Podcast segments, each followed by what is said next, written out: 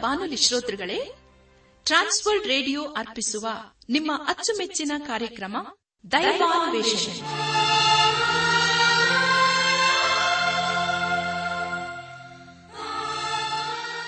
ಒಲಮೆಯ ಶ್ರೋತೃ ಬಾಂಧವರೇ ಸೋಮವಾರದಿಂದ ಶುಕ್ರವಾರದವರೆಗೆ ಪ್ರಸಾರ ಮಾಡುವ ದೈವಾನ್ವೇಷಣೆ ಎಂಬ ಆಧ್ಯಾತ್ಮಿಕ ಕಾರ್ಯಕ್ರಮದಲ್ಲಿ ಪಾಲ್ಗೊಳ್ಳಲು ನಿಮ್ಮೆಲ್ಲರನ್ನು ಸಂತೋಷದಿಂದ ಆಹ್ವಾನಿಸುತ್ತೇವೆ. ದೈವಾನ್ವೇಷಣೆ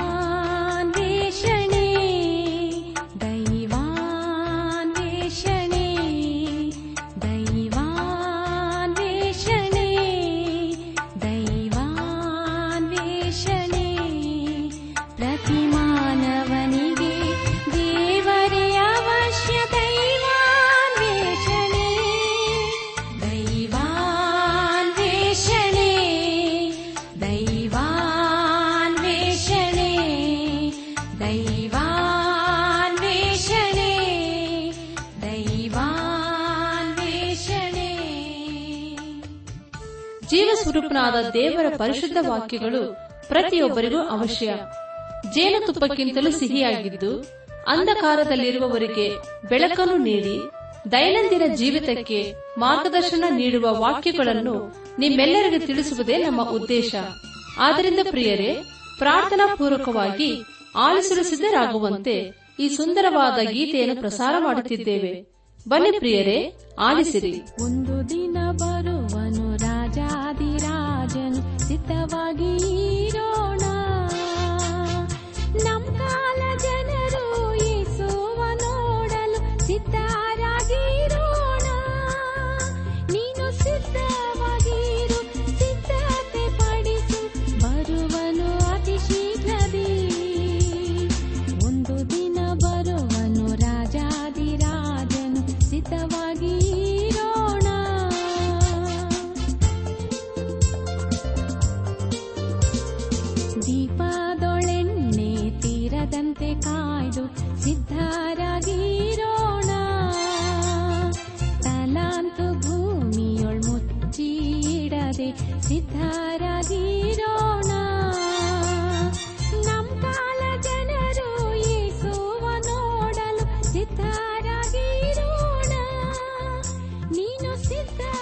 ಸಿದ್ಧವಾಗಿ ಬರಿ ಪ್ರಿಯರೇ ದೇವರ ವಾಕ್ಯವನ್ನು ಧ್ಯಾನ ಮಾಡುವ ಮುನ್ನ ಸರ್ವಶಕ್ತನಾದ ದೇವರ ಮುಂದೆ ನಮ್ಮನ್ನು ತಗ್ಗಿಸಿಕೊಂಡು ನಮ್ಮ ಶಿರವನ್ನು ಭಾಗಿಸಿ ನಮ್ಮ ಕಣ್ಣುಗಳನ್ನು ಮುಚ್ಚಿಕೊಂಡು ದೀನತೆಯಿಂದ ಪ್ರಾರ್ಥನೆ ಮಾಡೋಣ.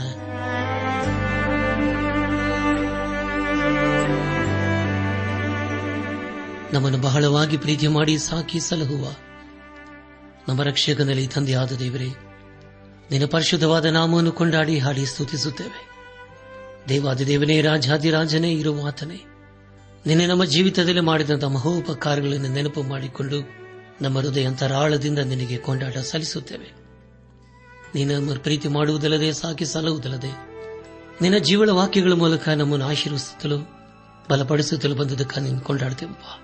ನಾವು ಅನೇಕ ದಿವಸಗಳಿಂದ ಧ್ಯಾನ ಮಾಡ್ತಾ ಬಂದಿರುವಂತಹ ಎಚ್ಕೆಲ್ ಪ್ರವಾದ ಗ್ರಂಥದ ಮೂಲಕ ಅನೇಕ ರೀತಿಯಲ್ಲಿ ನಾವು ಆಶೀರ್ವಿಸಲ್ಪಡುವ ಹಾಗೆ ನಿನ್ನ ಕೃಪೆಯಲ್ಲಿ ನಮ್ಮ ನಡೆಸಿದ್ದಕ್ಕಾಗಿ ನಿನ್ನನ್ನು ಕೊಂಡಾಡ್ತೇವೆ ಕರ್ತನೆ ದೇವಾದ ದೇವನೇ, ನಾವೆಲ್ಲರೂ ನಿನ್ನ ಜೀವಳ ವಾಕ್ಯಕ್ಕೆ ಅಧೀನರಾಗಿ, ವಿಧೇಯರಾಗಿ, ಬದ್ಧರಾಗಿ ಜೀವಿಸುತ್ತಾ ನಿನ್ನ ಆಶೀರ್ವಾದಕ್ಕೆ ಪಾತ್ರರಾಗಲು ದಯ ತೋರಿಸಪ್ಪ. ಎಲ್ಲ ಘನ, ಮಾನ, ಮಹಿಮೆ, ಪ್ರಭಾವಗಳು ನಿನಗೆ ಮಾತ್ರ ಸಲ್ಲುವುದಾಗಲಿ. ನಮ್ಮ ಪ್ರಾರ್ಥನೆ ಸ್ತೋತ್ರಗಳನ್ನು ನಮ್ಮ ಒಡೆಯನು, ನಮ್ಮ ರಕ್ಷಕನು, ಲೋಕ ವಿಮೋಚಕನೂ ಆದ ಯೇಸು ಕ್ರಿಸ್ತನ ದಿವ್ಯ ನಾಮದಲ್ಲಿ ಸಮರ್ಪಿಸಿಕೊಳ್ಳುತ್ತೇವೆ ತಂದೆಯೇ. ಆಮೇನ್. ನನ್ನ ಆತ್ಮೀಕ ಸಹೋದರ ಸಹೋದರಿಯರೇ, ದೇವರ ವಾಕ್ಯವನ್ನು ಧ್ಯಾನ ಮಾಡುವ ಮುನ್ನ ನಿಮ್ಮ ನಿಮ್ಮ ಸತ್ಯವೇದ ಪೆನ್ ಪುಸ್ತಕದೊಂದಿಗೆ ಸಿದ್ಧರಾಗಿದ್ದರಲ್ಲವೇ? ಹಾಗಾದರೆ ಪ್ರಿಯರು ಬಂದಿರಿ.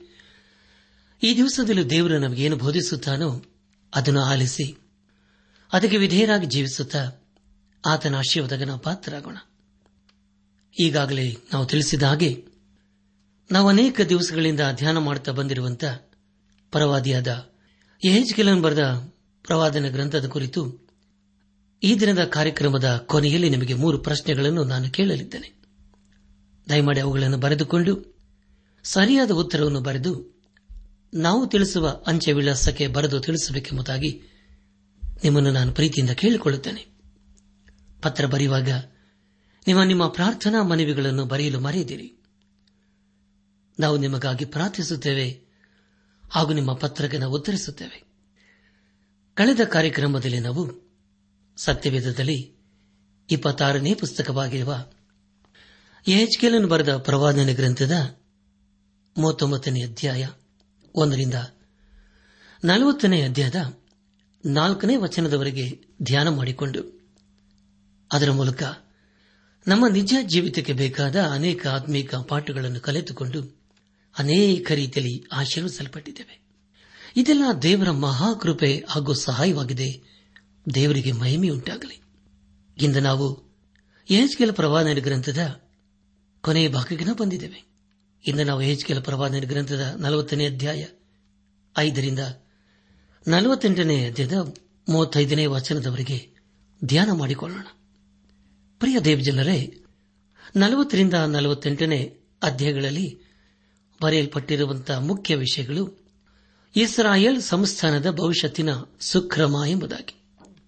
ಪ್ರಿಯ ದೇವಜನರೇ, ಮುಂದೆ ಮುಂದೆ ನಾವು ಧ್ಯಾನ ಮಾಡುವಂತಹ ಎಲ್ಲ ಹಂತಗಳಲ್ಲಿ ದೇವರ ನಾತುಕೊಂಡು ಮುಂದೆ ಮುಂದೆ ಸಾಗೋಣ. ನಲವತ್ತರಿಂದ ನಲವತ್ತೆರಡನೇ ಅಧ್ಯಾಯಗಳಲ್ಲಿ ನೂತನ ದೇವಾಲಯದ ವಿಧಾನದ ಕುರಿತು ನಾವು ತಿಳಿದುಕೊಳ್ಳುತ್ತೇವೆ.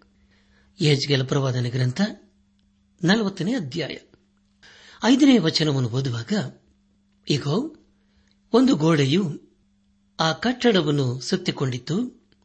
ಆ ಪುರುಷನ ಕೈಯಲ್ಲಿ ಆರು ಉದ್ದ ಮೊಳದ ಅಳತೆ ಕೋಲೊಂದಿತ್ತು. ಉದ್ದ ಮೊಳ ಅಂದರೆ ಮೊಳದ ಮೇಲೆ ಒಂದು ಹಿಡಿಯುದ್ದ. ಅವನು ಆ ಗೋಡೆಯ ದಪ್ಪವನ್ನು, ಒಂದು ಕೋಲು ಎತ್ತರವನ್ನು, ಒಂದು ಕೋಲು ಅಳೆದನು ಎಂಬುದಾಗಿ. ನನ್ನ ಆತ್ಮೀಕ ಸಹೋದರ ಸಹೋದರಿಯರೇ, ಇಲ್ಲಿ ನಾವು ದೇವಾಲಯದ ಅಳತೆಯ ಕುರಿತು ತಿಳಿಕೊಳ್ಳುತ್ತೇವೆ. ನಲವತ್ತನೇ ಅಧ್ಯಾಯ, ಮೂವತ್ತೆಂಟು ಹಾಗೂ ಮೂವತ್ತೊಂಬತ್ತನೇ ವಚನಗಳನ್ನು ಓದುವಾಗ, ಹೆಬ್ಬಾಗಿಲ ನಿಲುವು ಕಂಬಗಳ ಪಕ್ಕದಲ್ಲಿ ಒಂದು ಕೋಣೆಯು ಅದರ ದ್ವಾರವು ಕಾಣಿಸಿದವು. ಆ ಕೋಣೆಯೊಳಗೆ ಸರ್ವಾಂಗ ಹೋಮ ಪಶು ಮಾಂಸವನ್ನು ತೊಳೆಯುತ್ತಿದ್ದರು. ಹೆಬ್ಬಾಗಿಲ ಕೈ ಸಾಲೆಯಲ್ಲಿ ಎರಡು ಕಡೆಯಲ್ಲಿಯೂ ಎರಡೆರಡು ಪೀಠಗಳಿದ್ದವು. ಅವುಗಳ ಮೇಲೆ ಸರ್ವಾಂಗ ಹೋಮ ಪಶು, ದೋಷ ಪರಿಹಾರಕ ಯಜ್ಞ ಪಶು, ಪ್ರಾಯಶ್ಚಿತ್ತ ಯಜ್ಞ ಪಶು ಇವುಗಳನ್ನು ವಧಿಸುತ್ತಿದ್ದರು ಎಂಬುದಾಗಿ. ನನ್ನ ಆತ್ಮಿಕ ಸಹೋದರ ಸಹೋದರಿಯರೇ, ಇಲ್ಲಿ ನಾವು ಮೋಶಿಯ ಧರ್ಮಶಾಸ್ತ್ರದ ಕುರಿತು ಬಹಳ ಸ್ಪಷ್ಟವಾಗಿ ತಿಳಿಸಿಕೊಳ್ತೇವೆ. ಅದೇನೆಂದರೆ, ಹೆಬ್ಬಾಗಿಲ ಕೈ ಸಾಲಿಯಲ್ಲಿ ಎರಡು ಕಡೆಯಲ್ಲಿಯೂ ಎರಡೆರಡು ಪೀಠಗಳಿದ್ದವು. ಅವುಗಳ ಮೇಲೆ ಸರ್ವಾಂಗ ಹೋಮ ಪಶು ದೋಷ ಪರಿಹಾರಕ ಯಜ್ಞ ಪಶು ಪ್ರಾಯಶ್ಚಿತ್ತ ಯಜ್ಞ ಪಶು ಇವುಗಳನ್ನು ವಧಿಸುತ್ತಿದ್ದರು ಎಂಬುದಾಗಿ. ಪ್ರಿಯ ದೇವಜನರೇ, ನಮ್ಮ ಧ್ಯಾನವನ್ನು ಮುಂದುವರೆಸಿ ಏಜ್ಕೆಲ್ ಪ್ರವಾದನೆ ಗ್ರಂಥ, ನಲವತ್ತನೇ ಅಧ್ಯಾಯ. ನಲವತ್ತ ನಾಲ್ಕನೇ ವಚನವನ್ನು ಓದುವಾಗ, ಆಮೇಲೆ ಅವನು ನನ್ನನ್ನು ಒಳಗಣ ಪ್ರಾಕಾರಕ್ಕೆ ಕರತಂದನು. ಈಗೋ, ಅಲ್ಲಿ ಎರಡು ಕೋಣೆಗಳು ಕಾಣಿಸಿದವು. ಬಣಗಣ ಹೆಬ್ಬಾಗಿಲ ಪಕ್ಕದಲ್ಲಿ ಒಂದು ಕೋಣೆಯು ತೆಂಕಲೆಗೆ ಅಭಿಮುಖವಾಗಿತ್ತು. ತೆಂಕಣ ಹೆಬ್ಬಾಗಿಲ ಪಕ್ಕದಲ್ಲಿ ಇನ್ನೊಂದು ಕೋಣೆಯು ಬಡಗಲಿಗೆ ಅಭಿಮುಖವಾಗಿತ್ತು ಎಂಬುದಾಗಿ. ಪ್ರಿಯ ದೇವಜನರೇ, ಈ ವಾಕ್ಯಗಳ ಮೂಲಕ ಮತ್ತು ನಾವು ತಿಳಿದುಕೊಳ್ಳುವುದೇನೆಂದರೆ ದೇವಾಲಯದಲ್ಲಿ ವಾದ್ಯವನ್ನು ಬಾರಿಸುವರು ಹಾಗೂ ಸಂಗೀತಗಾರರು ಇದ್ದರು ಎಂಬುದಾಗಿ. ನಲವತ್ತನೇ ಅಧ್ಯಾಯ. ನಲವತ್ತ ಏಳನೇ ವಚನವನ್ನು ಓದುವಾಗ, ಆಮೇಲೆ ಅವನು ಪ್ರಾಕಾರವನ್ನು ಅಳೆಯಲು, ಅದು ನೂರು ಮೊಳ ಉದ್ದವಾಗಿಯೂ, ನೂರು ಮೊಳ ಅಗಲವಾಗಿಯೂ ಚಚ್ಚೋಕಾಗಿತ್ತು ಯಜ್ಞ ವೇದಿಯು ದೇವಸ್ಥಾನದ ಮುಂದೆ ಇತ್ತು ಎಂಬುದಾಗಿ. ಪ್ರಿಯ ದೇವಜನರೇ, ಆದರೆ ಅದು ಈಗ ಹೇಗೆ ಇದ್ದರೂ ಕೂಡ ಮುಂದೆ ಒಂದು ಕಾಲಕ್ಕೆ ದೇವಾಲಯವು ಸಂಪೂರ್ಣವಾಗಿ ಬದಲಾಗಲಿದೆ. ಏಷಪ್ರವಾದನ ಗ್ರಂಥದ ನಲವತ್ಮೂರರಿಂದ ನಲವತ್ತಾರನೇ ಅಧ್ಯಾಯಗಳಲ್ಲಿ ಮುಂದೆ ದೇವರನ್ನು ಆರಾಧನೆ ಮಾಡುವ ದೇವಾಲಯವು ಹೇಗಿರುತ್ತದೆ ಎಂಬುದಾಗಿ ತಿಳಿದು ಬರುತ್ತದೆ. ದಯಮಾಡಿ ಸಮಯ ಮಾಡಿಕೊಂಡು ಏಜ್ಕೆಲ್ ಪ್ರವಾದನ ಗ್ರಂಥದ ನಲವತ್ತು ಮೂರರಿಂದ ನಲವತ್ತಾರನೇ ಅಧ್ಯಾಯಗಳನ್ನು ಓದಿಕೊಳ್ಳಬೇಕೆಂಬುದಾಗಿ ನಿಮ್ಮನ್ನು ನಾನು ಪ್ರೀತಿಯಿಂದ ಕೇಳಿಕೊಳ್ಳುತ್ತೇನೆ. ಅರಸನಾದ ಸೊಲುಮನನ್ನು ಕಟ್ಟಿದ ದೇವಾಲಯದಲ್ಲಿ ದೇವರ ತೇಜಸ್ಸು ಮರೆಯಾಯಿತು. ಅದರಲ್ಲಿ ದೇವರು ಇರಲಿಲ್ಲ. ಏಜ್ಗೆಲ್ ಪ್ರವಾದನ ಗ್ರಂಥದ ನಲವತ್ತು ಮೂರನೇ ಅಧ್ಯದಲ್ಲಿ ದೇವರ ತೇಜಸ್ಸು ಮತ್ತೆ ಆತನ ದೇವಾಲಯದ ಮೇಲೆ ಇಳಿದು ಬರುವುದು ಎಂಬುದಾಗಿ ತಿಳಿದು ಬರುತ್ತದೆ ಯೇಸು ಕ್ರಿಸ್ತನು ಸಾವಿರ ವರ್ಷದ ಆಳ್ವಿಕೆಯಲ್ಲಿ ಅದರಲ್ಲಿ ದೇವರನ್ನು ಆರಾಧನೆ ಮಾಡುತ್ತಾರೆ. ಹೆಚ್ಕೆಲ್ ಪ್ರವಾದನೆ ಗ್ರಂಥ. ನಲವತ್ಮೂರನೇ ಅಧ್ಯಾಯ. ಪ್ರಾರಂಭದ ಎರಡು ವಚನಗಳಲ್ಲಿ ಹೀಗೆ ಓದುತ್ತವೆ. ಆಮೇಲೆ ಆತನು ನನ್ನನ್ನು ಮೂಡಣ ಬಾಗಿಲಿಗೆ ಬರಮಾಡಿದಾಗ, ಈಗ, ಇಸ್ರಾಯೇಲಿನ ದೇವರ ತೇಜಸ್ಸು ಮೂಡಣ ಮಾರ್ಗವಾಗಿ ಬಂತು. ಆತನ ಧ್ವನಿಯು ಜಲಪ್ರವಾಹದ ಘೋಷದಂತಿತ್ತು. ಆತನ ತೇಜಸ್ಸಿನಿಂದ ಭೂಮಿಯು ಬೆಳಗಿತು ಮೊದಲು ನನಗೆ ಕಂಡುಬಂದ ತೇಜಸ್ಸಿನಂತೆ ಅದು ಕಾಣಿಸಿತು ಎಂಬುದಾಗಿ. ನನ್ನ ಆತ್ಮಿಕ ಸಹೋದರ ಸಹೋದರಿಯರೇ ಎಂಥ ಅದ್ಭುತವಾದಂಥ ವೇದ ವರ್ಣನೆ ಅಲ್ಲವೇ? ನಿಮಗಾಗಿ ಮತ್ತೊಂದು ಸಾರಿ ಗೊತ್ತಾನೆ ದಯಮಾಡಿ ಕೇಳಿಸಿಕೊಳ್ಳ್ರಿ. ಎಚ್ ಕೆಲ್ ಪ್ರವಾದನ ಗ್ರಂಥ ನಲವತ್ಮೂರನೇ ಅಧ್ಯಾಯ, ಪ್ರಾರಂಭದ ಎರಡು ವಚನಗಳು. ಆಮೇಲೆ ಆತನು ನನ್ನನ್ನು ಮೂಡಣ ಬಾಗಿಲಿಗೆ ಬರಮಾಡಿದಾಗ, ಈಗೋ, ಇಸ್ರಾಯೇಲಿನ ದೇವರ ತೇಜಸ್ಸು ಮೂಡಣ ಮಾರ್ಗವಾಗಿ ಬಂತು. ಆತನ ಧ್ವನಿಯು ಜಲಪ್ರವಾಹದ ಘೋಷದಂತಿತ್ತು. ಆತನ ತೇಜಸ್ಸಿನಿಂದ ಭೂಮಿಯು ಬೆಳಗಿತು ಮೊದಲು ನನಗೆ ಕಂಡುಬಂದ ತೇಜಸ್ಸಿನಂತೆ ಅದು ಕಾಣಿಸಿತು ಎಂಬುದಾಗಿ. ನನ್ನ ಆತ್ಮಿಕ ದೇವಜನರೇ, ದೇವರ ಮಹಿಮೆಯು ಪೂರ್ವದಿಂದ ಬಂದು ದೇವಾಲಯವನ್ನು ತುಂಬಿಕೊಳ್ಳುತ್ತದೆ. ಅದೇ ಯೇಸು ಕ್ರಿಸ್ತನು ಮತ್ತೆ ಬರುವ ವಿಷಯವಾಗಿದೆ. ಆತನೊಂದಿಗೆ ದೇವರ ತೇಜಸ್ಸನ್ನು ತೆಗೆದುಕೊಂಡು ಬರುತ್ತಾನೆ. ಹೆಚ್ಕೆಲ್ ಪ್ರವಾದ ಗ್ರಂಥದ ನಲವತ್ಮೂರನೇ ಅಧ್ಯಾಯದಲ್ಲಿ ಯಹೋವನ ಪುನರಾಗಮನ ಎಂಬುದಾಗಿ ಓದಿಕೊಂಡಿದ್ದೇವೆ. ಪ್ರಿಯ ದೇವಜನರೇ, ನಮ್ಮ ಧ್ಯಾನವನ್ನು ಮುಂದುವರೆಸಿ. ಏಜ್ಕೆಲ್ ಪ್ರವಾದನೆ ಗ್ರಂಥ ನಲವತ್ಮೂರನೇ ಅಧ್ಯಾಯ ಮೂರು ಹಾಗೂ ನಾಲ್ಕನೇ ವಚನಗಳನ್ನು ಓದುವಾಗ ಮೊದಲು ನನಗೆ ಕಂಡುಬಂದ ತೇಜಸ್ಸಿನಂತೆ ಅದು ಕಾಣಿಸಿತು. ಪಟ್ಟಣವನ್ನು ಹಾಳು ಮಾಡಲು ನಾನು ಬಂದಾಗ, ಎಂಥದ್ದನ್ನು ಕಂಡೆನೋ? ಅಂಥದ್ದನ್ನು ಕಂಡೆನು. ಕೇಬಾರ್ ನದಿ ಹತ್ತಿರ ನನಗಾದ ಅದ್ಭುತ ದರ್ಶನದಂತಾದ ದರ್ಶನವು ಈಗಲೂ ನನಗಾಯಿತು. ಅದನ್ನು ನೋಡಿ ಅಡ್ಡ ಬಿದ್ದೆನು ಆಗ ಯಹೋವನ ತೇಜಸ್ಸು ಮೂಡಣ ಬಾಗಿಲ ಮಾರ್ಗವಾಗಿ ದೇವಸ್ಥಾನವನ್ನು ಪ್ರವೇಶಿಸಿತು ಎಂಬುದಾಗಿ. ನನ್ನ ಆತ್ಮಿಕ ಸಹೋದರ ಸಹೋದರಿಯರೇ, ಯೇಸು ಕ್ರಿಸ್ತನು ಪೂರ್ವದಿಂದ ಬರುತ್ತಾನೆ. ಅದರ ಕುರಿತು ನಾವು ಹೆಚ್ಚಿಗೆಲ ಪ್ರವಾದನೆ ಗ್ರಂಥದ ನಲವತ್ತ ನಾಲ್ಕನೇ ಅಧ್ಯಾಯದಲ್ಲಿ ನಾವು ಓದುತ್ತೇವೆ. ನಲವತ್ಮೂರನೇ ಅಧ್ಯಾಯ. ಮೂರು ಹಾಗೂ ನಾಲ್ಕನೇ ವಚನಗಳಲ್ಲಿ ಹೀಗೆ ಓದಿಕೊಂಡಿದ್ದೇವೆ, ಅದೇನೆಂದರೆ, ಮೊದಲು ನನಗೆ ಕಂಡುಬಂದ ತೇಜಸ್ಸಿನಂತೆ ಅದು ಕಾಣಿಸಿತು. ಪಟ್ಟಣವನ್ನು ಹಾಳು ಮಾಡಲು ನಾನು ಬಂದಾಗ, ಎಂಥದ್ದನ್ನು ಕಂಡೆನೋ ಅಂಥದ್ದನ್ನು ಕಂಡೆನು. ಕೇಬಾರ್ ನದಿ ಹತ್ತಿರ ನನಗಾದ ಅದ್ಭುತ ದರ್ಶನದಂತಾದ ದರ್ಶನವು ಈಗಲೂ ನನಗಾಯಿತು. ಅದನ್ನು ನೋಡಿ ಅಡ್ಡ ಬಿದ್ದೆನು ಆಗ ಯಹೋವನ ತೇಜಸ್ಸು ಮೂರಣ ಬಾಗಿಲ ಮಾರ್ಗವಾಗಿ ದೇವಸ್ಥಾನವನ್ನು ಪ್ರವೇಶಿಸಿತು ಎಂಬುದಾಗಿ. ಪ್ರಿಯ ದೇವ್ ಜನರೇ ನಮ್ಮ ಧ್ಯಾನವನ್ನು ಮುಂದುವರೆಸಿ. ಕೆಲ ಪ್ರವಾದನೆ ಗ್ರಂಥ ನಲವತ್ಮೂರನೇ ಅಧ್ಯಾಯ. ಹತ್ತೊಂಬತ್ತನೇ ವಚನವನ್ನು ಓದುವಾಗ ಲೇವಿಯರು, ಚಾದೋಕನ ಸಂತಾನದವರು ನನ್ನ ಸನ್ನಿಧಿ ಸೇವಕರು ಆದ ಯಾಚಕರಿಗೆ ನೀನು ಒಂದು ಹೊರೆಯನ್ನು ದೋಷ ಪರಿಹಾರಕ ಯಜ್ಞಕ್ಕಾಗಿ ಕೊಡು. ಇದು ಕರ್ತನಾದ ಯಹೋವನ ನುಡಿ ಎಂಬುದಾಗಿ. ಕರ್ತನ ಪ್ರಿಯರಾದವರೇ, ಈಗ ನಾವು ದೇವಾಲಯದಲ್ಲಿ ಆಗುವ ಆರಾಧನೆ ಕುರಿತು ತಿಳಿದುಕೊಳ್ಳಲಿದ್ದೇವೆ. ಯಜ್ಞ ಸಮರ್ಪಣೆಯು ಅದು ಯೇಸು ಕ್ರಿಸ್ತನು ಮಾನವರ ಪಾಪಕ್ಕಾಗಿ ಮಾಡಿದ ಯಜ್ಞದ ಕುರಿತು ತಿಳಿಸಿಕೊಡುತ್ತದೆ.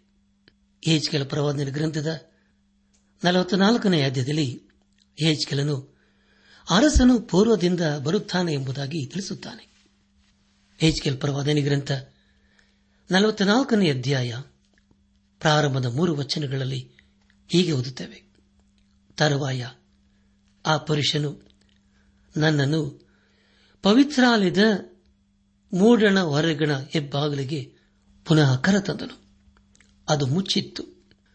ಆಗ ಯಹೋವನು ನನಗೆ, ಈ ಬಾಗಿಲು ಮುಚ್ಚಿರಬೇಕು, ಇದನ್ನು ತೆರೆಯಕೂಡದು ಇದರಿಂದ ಯಾರೂ ಪ್ರವೇಶಿಸದಿರಲಿ. ಇಸ್ರಾಯೇಲಿನ ದೇವರಾದ ಯಹೋವನು ಇದರಿಂದ ಪ್ರವೇಶಿಸಿದ್ದಾನಲ್ಲ, ಇದು ಮುಚ್ಚೆ ಇರಬೇಕು. ಪ್ರಭುವೋ, ಯಹೋವನ ಸನ್ನಿಧಿಯಲ್ಲಿ ಹವಿ ಭೋಜನ ಮಾಡುವುದಕ್ಕೆ ಇಲ್ಲಿ ಪ್ರಭುವಾಗಿ ಕೂತ್ಕೊಳ್ಳಬಹುದು. ಅವನು ಹೆಬ್ಬಾಗಿಲ, ಕೈಸಾಲೆಯ ಮಾರ್ಗವಾಗಿ ಸೇರಿ ಅದೇ ಮಾರ್ಗವಾಗಿ ಹೊರಡಬೇಕೆಂದು ಹೇಳಿದನು ಎಂಬುದಾಗಿ.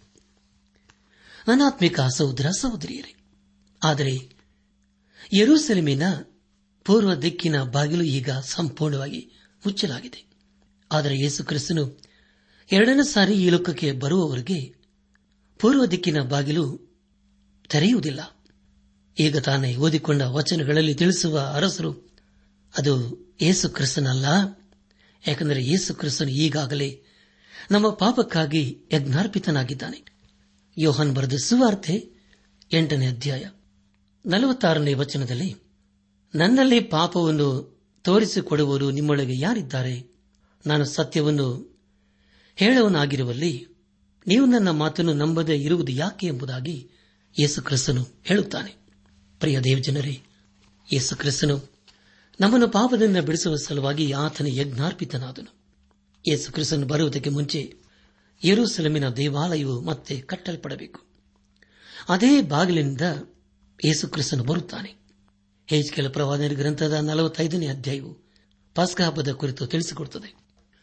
ಏಜ್ಕೆಲ್ ಪ್ರವಾದನ ಗ್ರಂಥ ನಲವತ್ತೈದನೇ ಅಧ್ಯಾಯ ಹದಿನೆಂಟರಿಂದ ಇಪ್ಪತ್ತೆರಡನೇ ವಚನದವರೆಗೆ ಓದುವಾಗ ಕರ್ತನಾದ ಯಹೋ ನಿಂತೆನ್ನುತ್ತಾನೆ ಮೊದಲನೆಯ ತಿಂಗಳಿನ ಮೊದಲನೆಯ ದಿನದಲ್ಲಿ ನೀನು ಪೂರ್ಣಾಂಗವಾದ ಹೊರೆಯನ್ನು ಆರಿಸಿ, ಅದರಿಂದ ಪವಿತ್ರಾಲಯವನ್ನು ಶುದ್ಧೀಕರಿಸಬೇಕು. ಆಗ ಯಾಜಕನು ಆ ದೋಷ ಪರಿಹಾರಕ ಯಜ್ಞ ಪಶುವಿನ ರಕ್ತದಲ್ಲಿ ಸ್ವಲ್ಪವನ್ನು ತೆಗೆದುಕೊಂಡು ದೇವಸ್ಥಾನದ ಬಾಗಿಲ ಚೌಕಟ್ಟಿಗೂ, ಯಜ್ಞವೇದಿಯ ದೊಡ್ಡ ಅಂತಸ್ತಿನ ನಾಲ್ಕು ಮೂಲೆಗಳಿಗೂ ಒಳಗಣ ಪ್ರಕಾರದ ಹೆಬ್ಬಾಗಿಲ ನಿಲುವು ಕಂಬಗಳಿಗೂ ಹಚ್ಚಬೇಕು. ಅದೇ ಮೇರೆಗೆ ಏಳನೆಯ ತಿಂಗಳಿನ ಮೊದಲಿನ ದಿನದಲ್ಲಿ ನೀನು ಯಜ್ಞ ಮಾಡಿ ಯಾರಾದರೂ ಅಕಸ್ಮಾತ್ ಆಗಿ ಮಾಡಿದ ತಪ್ಪಿನಿಂದಾಗಲಿ, ಬುದ್ಧಿಹೀನರ ಅವಿವೇಕದಿಂದಾಗಲಿ ದೇವಾಲಯಕ್ಕೆ ಸಂಭವಿಸಿದ ದೋಷವನ್ನೆಲ್ಲ ಪರಿಹರಿಸಬೇಕು. ಮೊದಲಿನ ತಿಂಗಳಿನ ನಾಲ್ಕನೆಯ ದಿನದಲ್ಲಿ ಏಳು ದಿವಸದ ಪಸ್ಕ ಹಬ್ಬವನ್ನು ಆಚರಿಸತೊಡಗಬೇಕು. ಹುಳಿಯಿಲ್ಲದ ರೊಟ್ಟಿಯನ್ನೇ ತಿನ್ನಬೇಕು. ಆ ದಿನದಲ್ಲಿ ಪ್ರಭುವು ತನ್ನ ನಿಮಿತ್ತವೂ, ದೇಶದ ಜನರೆಲ್ಲರ ನಿಮಿತ್ತವೂ ದೋಷ ಪರಿಹಾರಕ ಯಜ್ಞಕ್ಕಾಗಿ ಒಂದು ಹೋರೆಯನ್ನು ಒಪ್ಪಿಸಲಿ ಎಂಬುದಾಗಿ. ನನ್ನ ಆತ್ಮೀಕ ಸಹೋದರ, ಸಹೋದರಿಯರೇ ಅಪೋಸನದ ಪೌಲನು ಕೊರಿಂತ ಸಭೆಗೆ ಬರೆದಂತ ಮೊದಲಿನ ಪತ್ರಿಕೆ ಐದನೇ ಅಧ್ಯಾಯ ಏಳನೇ ವಚನದಲ್ಲಿ ಹೀಗೆ ಬರೆಯುತ್ತಾನೆ, ಸ್ವಲ್ಪ ಹುಳಿ ಕಲಿಸಿದರೆ ಕಣಿಕವೆಲ್ಲ ಹುಳಿಯಾಗುತ್ತದೆಂಬುದು ನಿಮಗೆ ತಿಳಿಯದೋ? ನೀವು ಹುಳಿ ಇಲ್ಲದವರೆನ್ನಿಸಿಕೊಂಡಿದ್ದರಿಂದ ಹಳೆ ಹುಳಿಯನ್ನು ತೆಗೆದುಹಾಕಿ ಹೊಸ ಕಣಿಕದಂತಾದಿರ್ರಿ ಯಾಕಂದರೆ ನಮ್ಮ ಪಸ್ಕದ ಯಜ್ಞದ ಕುರಿಯು ಕೊಯ್ದದೆ ಅದ್ಯಾವುದೆಂದರೆ ಕ್ರಿಸ್ತನೇ ಎಂಬುದಾಗಿ. ನನ್ನ ಆತ್ಮೀಕ ಸಹೋದರ ಸಹೋದರಿಯರೇ ಹಳೆ ಒಡಂಬಡಿಕೆಯಲ್ಲಿ ಎಲ್ಲ ಯಜ್ಞಗಳು ಸಮರ್ಪಿಸಲಾಗಿದೆ. ಹಾಗಾದರೆ ಮತ್ತೊಂದು ಯಜ್ಞವನ್ನು ಇನ್ನು ಯಾಕೆ ಸಮರ್ಪಿಸಬೇಕು? ಯೇಸುಕ್ರಿಸ್ತನು ಈಗಾಗಲೇ ನಮಗಾಗಿ ನಮ್ಮನ್ನು ಪಾಪದಿಂದ ಬಿಡಿಸುವ ಸಲುವಾಗಿ ತಾನೇ ಯಜ್ಞಾರ್ಪಿತನಾಗಿದ್ದಾನೆ. ತನ್ನನ್ನೇ ಯಜ್ಞವಾಗಿ ಸಮರ್ಪಿಸಿಕೊಂಡಿದ್ದಾನೆ. ದೇವರಿಗೆ ಮಹಿಮೆಯುಂಟಾಗಲಿ. ಹೆಚ್ಕೆಲ್ ಪ್ರವಾಹನ ಗ್ರಂಥದ ನಲವತ್ತೇಳು ಹಾಗೂ ನಲವತ್ತೆಂಟನೇ ಅಧ್ಯಾಯಗಳಲ್ಲಿ ಯೇಸು ಕ್ರಿಸ್ತನು ನೀತಿಯಿಂದ ಆಳುವ ಸಾವಿರ ವರ್ಷಗಳ ಆಳ್ವಿಕೆಯ ಸ್ಥಳದ ಕುರಿತು ತಿಳಿಸುತ್ತವೆ. ಏಜ್ಕೆಲ್ ಪ್ರವಾದನ ಗ್ರಂಥ ನಲವತ್ತೇಳನೇ ಅಧ್ಯಾಯ ಪ್ರಾರಂಭದ ಎರಡು ವಚನಗಳಲ್ಲಿ ಹೀಗೆ ಓದುತ್ತೇವೆ. ದೇವಸ್ಥಾನದಿಂದ ಹೊರಡುವ ಪ್ರವಾಹ. ಆಮೇಲೆ ಅವನು ನನ್ನನ್ನು ದೇವಸ್ಥಾನದ ಬಾಗಿಲಿಗೆ ಪುನಃ ಕರೆತಂದನು. ಆಹಾ, ದೇವಸ್ಥಾನದ ಹೊಸ್ತಲ ಕೆಳಗಿನಿಂದ ನೀರು ಹೊರಟು ಮೂಡಲಿಗೆ ಹರಿಯುತ್ತಿತ್ತು. ದೇವಸ್ಥಾನವು ಪೂರ್ವಾಭಿಮುಖವಷ್ಟೇ ಆ ನೀರು ದೇವಸ್ಥಾನದ ಬಲಗಡೆ ಕೆಳಗನಿಂದ ಹೊರಟು ಯಜ್ಞವೇದಿಯ ದಕ್ಷಿಣದಲ್ಲಿ ಹರಿಯುತ್ತಿತ್ತು. ಆಗ ಅವನು ನನ್ನನ್ನು ಬಡಗಣ ಹೆಬ್ಬಾಗಿಲಿನಿಂದ ದೇವಾಲಯದ ಹೊರಗಣ ಮಾರ್ಗವಾಗಿ ಸುತ್ತಿಕೊಂಡು ಮೂಡಲ ಹೆಬ್ಬಾಗಿಲಿಗೆ ಕರೆತಂದನು. ಅಲ್ಲಿ ನೋಡಲು ಅದರ ಬಲಗಡೆ ಮೆಲ್ಲ ಮೆಲ್ಲನೆ ಹರಿವ ನೀರು ಕಾಣಿಸಿತು ಎಂಬುದಾಗಿ. ನನ್ನ ಆತ್ಮಿಕ ಸಹೋದರ, ಸಹೋದರಿಯರೇ, ಇದೇ ಸ್ಥಳದಿಂದ ಎಲ್ಲ ಆಶೀರ್ವಾದಗಳು ಮುಂದೆ ಬರಲಿವೆ. ಯೇಸು ಕ್ರಿಸ್ತನು ನಮಗಾಗಿ ಶಿಲುಬೆಯಲ್ಲಿ ಮರಣಿಸುವುದರ ಕಾರಣದಿಂದ ಎಲ್ಲ ಆಶೀರ್ವಾದಗಳು ನಮಗೆ ಸಿಗುವುದನ್ನು ಆಗಿವೆ. ಇಲ್ಲಿ ತಿಳಿಸುವಂತಹ ನೀರು ಅದು ಪವಿತ್ರಾತ್ಮನಿಗೆ ಹೋಲಿಕೆಯಾಗಿದೆ.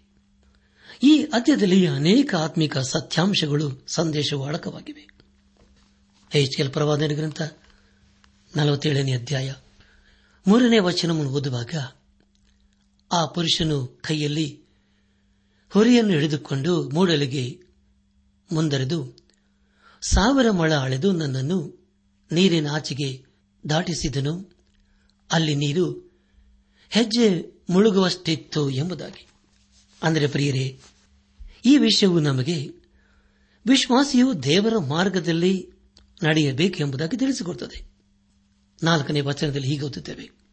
ಅವನು ಪುನಃ ಸಾವಿರ ಮಳ ಅಳೆದು ನನ್ನನ್ನು ನೀರಿನ ಆಚೆಗೆ ದಾಟಿಸುವಾಗ ಆ ನೀರು ಮೊಣಕಾಲಿನವರೆಗೆ ಇತ್ತು. ಅವನು ಪುನಃ ಸಾವಿರ ಮಳ ಅಳೆದು ನನ್ನನ್ನು ನೀರಿನ ಆಚೆಗೆ ದಾಟಿಸುವಾಗ ಆ ನೀರು ಸೊಂಟದವರೆಗೆ ಇತ್ತು ಎಂಬುದಾಗಿ. ಪ್ರಿಯ ದೇವಜನರೇ, ಈ ವಚನವು ನಮಗೆ ಪ್ರಾರ್ಥನೆಯ ಕುರಿತು ತಿಳಿಸಿಕೊಡುತ್ತದೆ. ಯೇಸು ಕ್ರಿಸ್ತನು ತೋರಿಸುವ ಮಾರ್ಗದಲ್ಲಿ ನಾವೆಲ್ಲರೂ ನಡೆಯಬೇಕು. ಏಜ್ಕೆಲ್ ಪ್ರಭಾನರ ಗ್ರಂಥ ನಲವತ್ತೇಳನೇ ಅಧ್ಯಾಯ ಇದರಿಂದ ಏಳನೇ ವಚನದವರೆಗೆ ಓದುವಾಗ, ಅವನು ಮತ್ತೆ ಸಾವಿರ ಮಳಾಳೆದನು ಅದು ನನ್ನಿಂದ ದಾಟಲಾಗದ ತೊರೆಯಾಗಿತ್ತು. ನೀರು ಏರಿ ಈ ಜಾಡುವಷ್ಟು ಪ್ರವಾಹವಾಗಿತ್ತು. ದಾಟಲಾಗದ ತೊರೆಯಾಗಿತ್ತು. ಆಗ ಅವನು ನನಗೆ ನರಪುತ್ರನೇ, ಇದನ್ನು ನೋಡಿದೆಯಾ ಎಂದು ಹೇಳಿ. ನನ್ನನ್ನು ತೊರೆಯ ದಡಕ್ಕೆ ಹತ್ತಿಸಿ ಹಿಂದಿರುಗಿಸಿದನು. ನಾನು ಹಿಂದಿರುಗಲು, ಆಹಾ ತೊರೆಯ ಎರಡು ದಡಗಳಲ್ಲಿಯೂ ಅನೇಕ ಅನೇಕ ವೃಕ್ಷಗಳು ಕಾಣಿಸಿದವು ಎಂಬುದಾಗಿ. ಪ್ರಿಯರೇ, ನಾವೆಲ್ಲರೂ ದೇವರ ಆತ್ಮನಿಂದ ತುಂಬಿರಬೇಕು. ಒಂದಿದ ದೇವರು ಎಲ್ಲರ ಮೇಲೆ ತನ್ನ ಆತ್ಮವನ್ನು ಸುರಿಸಲಿದ್ದಾನೆ. ನಮ್ಮ ಜೀವಿತವು ಫಲಭರಿತವಾಗಿರಬೇಕೆಂಬುದಾಗಿ ದೇವರ ವಾಕ್ಯ ತಿಳಿಸಿಕೊಡುತ್ತದೆ. ಹಾಗೂ ನಿತ್ಯ ಜೀವವು ಅದು ಯೇಸು ಕ್ರಿಸ್ತನಿಂದ ಮಾತ್ರ ಎಲ್ಲರಿಗೂ ಸಿಗುತ್ತದೆ.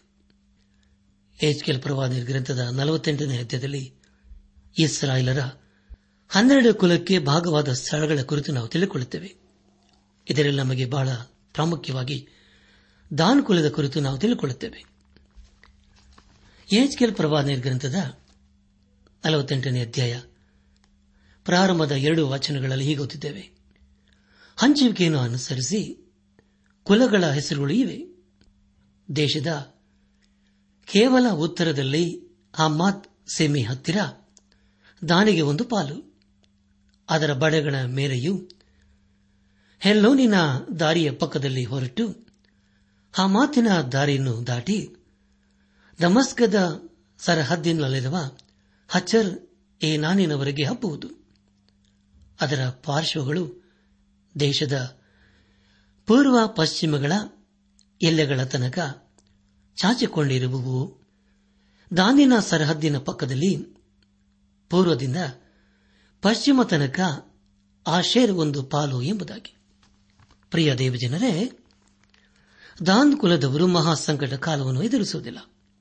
ಆದರೂ ದೇವರವರನ್ನು ತನ್ನ ನೀತಿಯ ರಾಜಿಗೆ ಸೇರಿಸುವನಾಗಿದ್ದಾನೆ ನಾವು ಯೇಸು ಕ್ರಿಸ್ತನ ಮೂಲಕ ರಕ್ಷಿಸಲ್ಪಡುವುದಾದರೆ ಖಂಡಿತವಾಗಿ ದೇವರ ರಾಜ್ಯಕ್ಕೆ ಬಾಧ್ಯಸ್ಥರಾಗುತ್ತೇವೆ. ಹೆಚ್ಕೆಲ ಪ್ರವಾದನ ಗ್ರಂಥವು ಒಂದು ನಗರದ ಕುರಿತು ಪದೇ ಪದೇ ತಿಳಿಸಿಕೊಡುತ್ತದೆ. ಒಂದು ದಿನ ದೇವರು ಈ ಲೋಕಕ್ಕೆ ಬರಲಿರುವ ಎಲ್ಲಾ ದೋಷವನ್ನು ತೆಗೆದುಹಾಕುತ್ತಾನೆ. ಹೆಚ್ಕೆಲ್ ಪ್ರವಾದನ ಗ್ರಂಥ ನಲವತ್ತೆಂಟನೇ ಅಧ್ಯಾಯ ಮೂವತ್ತೈದನೇ ವಚನವನ್ನು ಓದುವಾಗ ಪಟ್ಟಣದ ಸುತ್ತಳತೆಯು ಹದಿನೆಂಟು ಸಾವಿರ ಮೊಳ ಅದನ್ನು ನಿರ್ಮಿಸಿದ ಅಂದಿನಿಂದ ಆ ಪಟ್ಟಣಕ್ಕೆ ಯಹೋವನ ನೆಲೆ ಎಂಬ ಹೆಸರಾಗುವುದು ಎಂಬುದಾಗಿ. ಪ್ರಿಯ ದೇವಜನರೇ ಇಲ್ಲಿಗೆ ಏಜ್ಗೆಲ್ ಪ್ರವಾಹ ಗ್ರಂಥದ ಧ್ಯಾನವು ಮುಕ್ತಾಯವಾಯಿತು. ಕೊನೆಯ ವಚನದ ಈಗ ಓದಿಕೊಂಡಿದ್ದೇವೆ ಅದೇನೆಂದರೆ, ಆ ಪಟ್ಟಣಕ್ಕೆ ಯಹೋವನ ನೆಲೆ ಎಂಬ ಹೆಸರಾಗುವುದು ಎಂಬುದಾಗಿ. ಏಜ್ಕೆಲ್ ಪ್ರವಾಹ ಗ್ರಂಥದ ಮೂಲಕ ಅನೇಕ ರೀತಿಯಲ್ಲಿ ನಾವು ಆಶೀರ್ವಿಸಲ್ಪಟ್ಟಿದ್ದೇವೆ. ನಿಮಗೆ ಮುಂಚಿತವಾಗಿ ತಿಳಿಸಿದ ಹಾಗೆ ಏಜ್ಕೆಲ್ ಪ್ರವಾದನ ಗ್ರಂಥದ ಕುರಿತು ನಿಮಗೆ ಮೂರು ಪ್ರಶ್ನೆಗಳನ್ನು ಈಗ ನಾನು ಕೇಳಲಿದ್ದೇನೆ. ಅವುಗಳನ್ನು ಬರೆದುಕೊಳ್ಳಲು ನಿಮ್ಮ ಪೆನ್ ಪುಸ್ತಕದೊಂದಿಗೆ ಸಿದ್ದರಾಗಿದ್ದರಲ್ಲವೇ ಹಾಗಾದರೆ ಬರೆದುಕೊಳ್ಳಿರಿ. ಮೊದಲನೆಯ ಪ್ರಶ್ನೆ. ಪ್ರವಾದಿಯ ಮೇಲೆ ಬಿದ್ದ ಭಾರವೇನು? ಅದು ಅವನು ಮಾಡದಿದ್ದರೆ ಅವನಿಗೆ ಏನಾಗುವುದು? ಕೇಳಿಸಿಕೊಳ್ಳುವರು ಮಾಡದಿದ್ದರೆ ಅವರಿಗೆ ಏನಾಗುವುದು? ಪ್ರವಾದಿಯ ಮೇಲೆ ಬಿದ್ದ ಭಾರವೇನು? ಅದನ್ನು ಅವನು ಮಾಡದಿದ್ದರೆ ಅವನಿಗೆ ಏನಾಗುತ್ತದೆ? ಕೇಳಿಸಿಕೊಂಡವರು ಮಾಡದಿದ್ದರೆ ಅವರಿಗೇನಾಗುತ್ತದೆ ವಿವರಿಸಿರಿ. ಎರಡನೇ ಪ್ರಶ್ನೆ. ಒಣಗಿದ ಎಲುಬುಗಳ ಪುನರುಜ್ಜೀವನದ ಕುರಿತು ದೇವರ ಯೇಜ್ಗಳನಿಗೆ ಏನನ್ನು ಹೇಳಿದನು ವಿವರಿಸಿರಿ. ಒಣಗಿದ ಎಲುಬುಗಳ ಪುನರ್ಜೀವನದ ಕುರಿತು ದೇವರ ಯಹೆಚ್ಕೆಲನಿಗೆ ಏನನ್ನು ಹೇಳಿದನು ವಿವರಿಸಿರಿ. ಮೂರನೇ ಪ್ರಶ್ನೆ. ಧ್ಯಾನ ಮಾಡಿದಂತ ಯಹೆಜ್ಕೆಲ್ ಪರವಾನನ ಗ್ರಂಥದ ಮೂಲಕ ನೀವು ಹೊಂದಿಕೊಂಡ ಆತ್ಮಿಕ ಆಶೀರ್ವಾದಗಳು ಕಲಿತುಕೊಂಡ ಆತ್ಮಿಕ ಪಾಠಗಳು ಏನೇನು? ನನ್ನ ಆತ್ಮಿಕ ಸಹೋದರ, ಸಹೋದರಿಯರೇ, ದಯಮಾಡಿ ಈ ಪ್ರಶ್ನೆಗಳಿಗೆ ಉತ್ತರಿಸಬೇಕೆಂಬುದಾಗಿ ನಿಮ್ಮನ್ನು ನಾನು ಪ್ರೀತಿಯಿಂದ ಕೇಳಿಕೊಳ್ಳುತ್ತೇನೆ. ದೇವರ ಶುಭವೂ ಸಮಾಧಾನ ನಿಮ್ಮೊಂದಿಗೆ ಸದಾ ಇರಲಿ.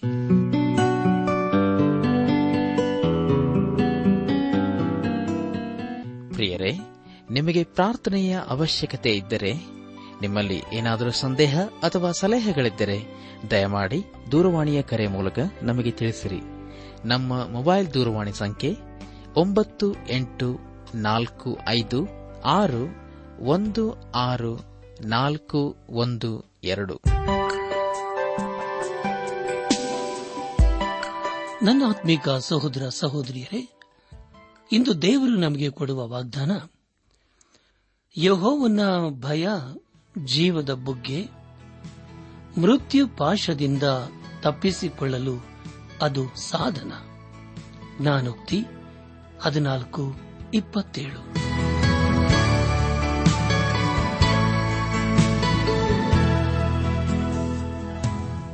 ದೈವಾನ್ವೇಷಣೆ ಕಾರ್ಯಕ್ರಮ ಹೇಗಿತ್ತು ಪ್ರಿಯರೇ?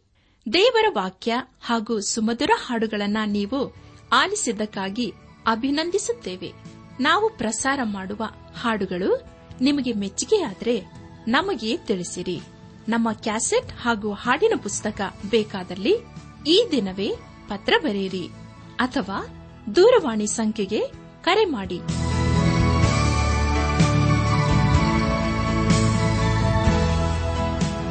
ನಮ್ಮ ವಿಳಾಸ ದೈವಾನ್ ವೇಷಣೆ, ಟ್ರಾನ್ಸ್ ವರ್ಲ್ಡ್ ರೇಡಿಯೋ ಇಂಡಿಯಾ, ಟಪಾಲು ಸಂಖ್ಯೆ ನಾಲ್ಕು ಮೂರು ಎರಡು ಸೊನ್ನೆ, ಬೆಂಗಳೂರು ಐದು ಆರು ಸೊನ್ನೆ ಸೊನ್ನೆ ನಾಲ್ಕು ಮೂರು.